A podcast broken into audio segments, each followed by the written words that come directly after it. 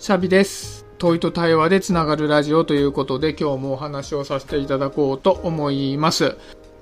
昨日今日とこのヒマラヤっていう、まあ、音声配信のプラットフォームの中でヒマラヤ祭りっていうすごい楽しいイベントが開催されてるんですね。まあ、16日、昨日と17日、今日2日にわたって開催なんですけど僕は昨日ねそのテーマに沿った、まあ、配信を1個させてもらったんですけど、まあ、引き続きね、まあ、今回46組っていうことで、ものすごいたくさんのキャスターの方が同じテーマでね、配信をしてくれているので、もうリスナーとしてめちゃくちゃ楽しませてもらってるんですね。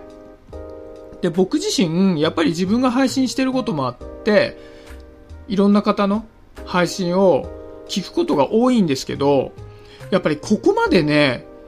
一日にいろんな方の配信を聞く機会って初めてだなと思うんですね。僕自身、ヒマラヤ祭りって参加することもどっぷり聞くのも初めてなんで、まあ、ここまでね、浴びるようにしていろんな方のコンテンツを聞くっていうのも、まあ、またとない機会だなと思ってるんですね。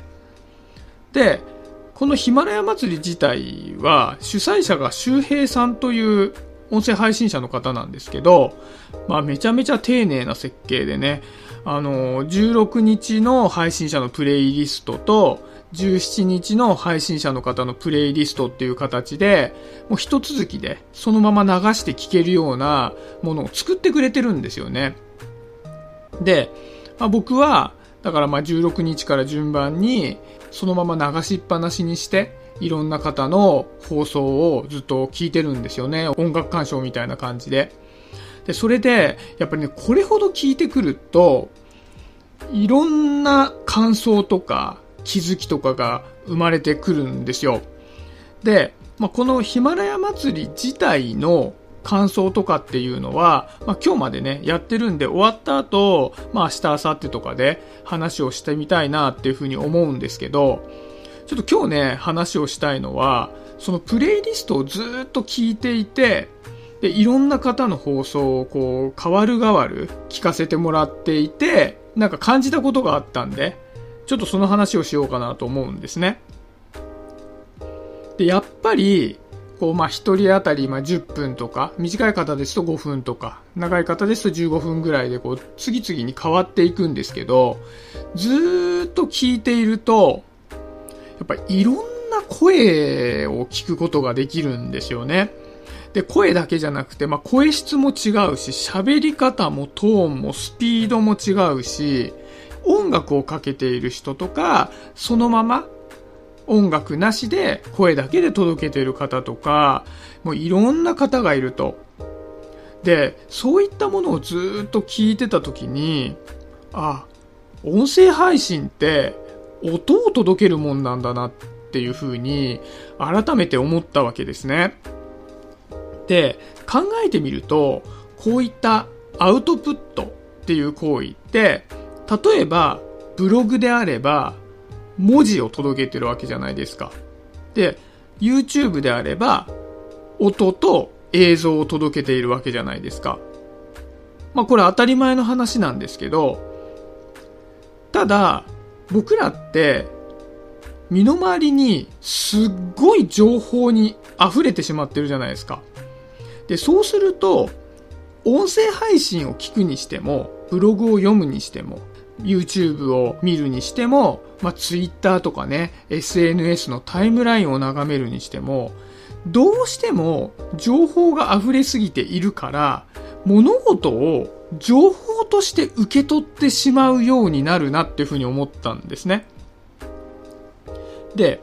まあ、例えば最近見た映画の話をするときに、こんな会話があると思うんですね。この前、何々っていう映画見たんだけど、あれすごい面白かったから、ぜひ今度見てみてよ。あ、そうなんだ。ちなみにそれってどんな話なの？なんて会話があると思うんですね。で、やっぱり、こう映画の話をするときも、どんな話だったかっていうところが一番最初の起点になりがちだなと思うんですね。でも、映画ってそもそも話以前に音と映像の表現なんですよね。でも、僕らはやっぱり、ストーリーを追うっていうことに慣れすぎてしまって、映画が音と映像っていうよりは、ストーリーを追うものだと思って見てしまいがちだから、会話をするときも、え、ちなみにそれどんな話なの？っていう風な会話になってしまうんじゃないかなと思うんですね。ただ、やっり、そういった先ほどの、まあ、映画でもいいですし、小説でも、ブログでも、こういった音声配信でも何でもいいんですけど、